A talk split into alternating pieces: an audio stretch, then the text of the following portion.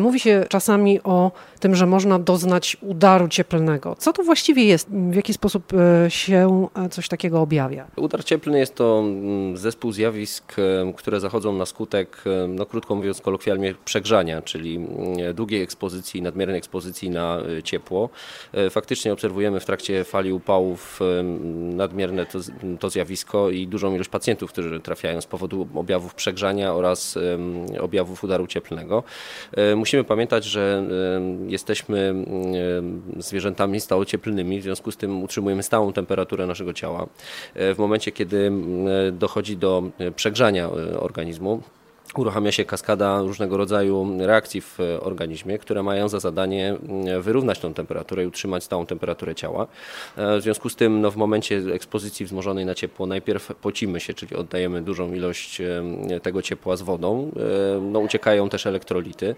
Natomiast e, wtórnie dochodzi również do rozszerzenia naczyń krwionośnych obwodowych. Dochodzi do spadku ciśnienia tętniczego, może dojść do zaburzeń perfuzji narządów. Jeżeli ta ekspozycja jest długa, temperatury są wysokie, wysokie, to w tym momencie y, może dojść nawet do stanu zagrożenia życia, do zaburzeń świadomości, do zaburzeń neurologicznych różnego rodzaju. Oczywiście te mechanizmy wyrównawcze, które w organizmie y, funkcjonują, one się po pewnym czasie wyczerpują. No i w tym momencie obserwujemy stan zagrożenia życia. Tacy pacjenci mogą nawet w ciężkim stanie trafiać y, do szpitala i będą wymagać no, już specjalistycznej opieki lekarskiej. Czy wszyscy jesteśmy na to narażeni, czy jakieś grupy osób szczególnie są narażone? Znaczy oczywiście każdy jest narażony na zjawisko udaru cieplnego, szczególnie jeżeli podróżujemy do e, ciepłych krajów, gdzie te temperatury są ciągle wysokie, a my eksponujemy się bardzo na słońce, no każdy jest narażony na zjawisko udaru cieplnego. Natomiast są oczywiście osoby, które mają szczególne predyspozycje do tego zjawiska, szczególnie to dotyczy osób starszych, osób e, z licznymi obciążeniami, obciążeniami kardiologicznymi. Proszę pamiętać o tym, że układ krążenia u osób e, chorych z powodu chorób układu krążenia dzięki stosowanej farmakoterapii jest utrzymywany w jakiejś stałej równowadze optymalnym wyrównaniu tego pacjenta. W związku z tym taka e, nagła zmiana warunków fizjologicznych e, może spowodować zachwianie tej równowagi i wtedy dojść do załamania układu krążenia i pogorszenia i zaostrzenia tych schorzeń. Oczywiście osoby chore na cukrzycę są, e, ponieważ cukrzyca jako choroba metaboliczna powoduje w organizmie liczne, można powiedzieć, rozregulowanie metaboliczne. W związku z tym to są to osoby, które są szczególnie podatne i szczególnie wrażliwe na warunki odwodnienia. E, u pacjentów, e, którzy chorują na cukrzycę, bardzo istotne jest to, aby e, obficie się oni poili, ponieważ jak wiemy, cukrzyca to po pierwsze choroba, która bardzo często przebiega z kwasicą, czyli z zaburzeniem równowagi kwasowo-zasadowej organizmu. Po drugie, uszkadza nerki, czyli powoduje nefropatię cukrzycową. Często jest tak, że u pacjentów, którzy są odwodnieni, a przy takiej fali upałów rzeczywiście to odwodnienie obserwujemy, dochodzi do zaostrzenia i zaburzenia równowagi kwasowo-zasadowej i zaostrzenia mm, przewlekłej choroby nerek czy nefropatii cukrzycowej. Czyli mamy osoby z cukrzycą, mamy osoby z y, chorobami układu krążeniowego, czy jeszcze jakieś osoby no, w takich warunkach y, ciepła, upału jeszcze powinny szczególnie uważać? No oczywiście tutaj jest mm, ogromna ilość pacjentów którzy, i osób, które również chorują na przykład z powodu otyłości. No, zresztą w większości przypadków pacjenci z dużą otyłością zgłaszają się z powodu na przykład zaostrzenia duszności, trudności z oddychaniem, no, uskarżają się na postępujące upośledzenie tolerancji wysiłku e, w przebiegu tych wszystkich procesów, o których też mówiłem. No, każdemu jest ciężko w trakcie upału a takim osobom szczególnie. My mówimy dużo o kleszczach od wielu, wielu lat, bo wiadomo, borelioza czy też zapalenie mózgu. Natomiast czy jeszcze jakieś ukąszenia są tak niebezpieczne?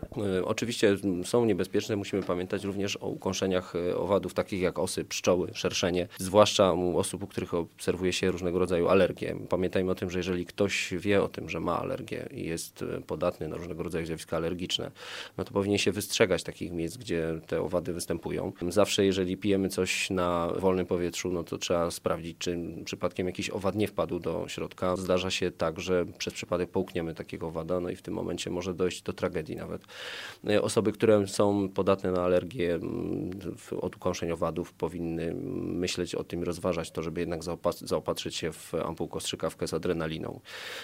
I na wszelki wypadek w momencie, kiedy dojdzie do takiego ukąszenia, to podać sobie tą, tą adrenalinę. To może uratować komuś życie. Zanim nas coś nie ukąsi, prawda, to nie wiemy. No oczywiście, zanim nas coś nie ukąsi, to nie wiemy, natomiast no, pamiętajmy o tym, że nie jest to rzadka sytuacja, że w tej chwili pojawiają się alergie na e, różnego rodzaju ukąszenia.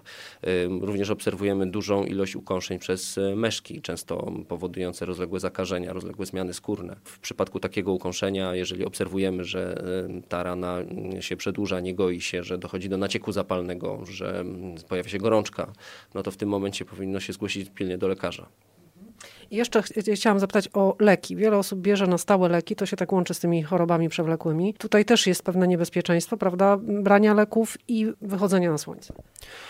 Oczywiście no, jest duża grupa leków, które są, e, działają fototoksycznie, czyli są to leki, które pod wpływem światła słonecznego uaktywniają się, powodują powstanie aktywnych form i one mogą spowodować różnego rodzaju wysypki, zmiany skórne, mogą powodować objawy na przykład poparzenia słonecznego.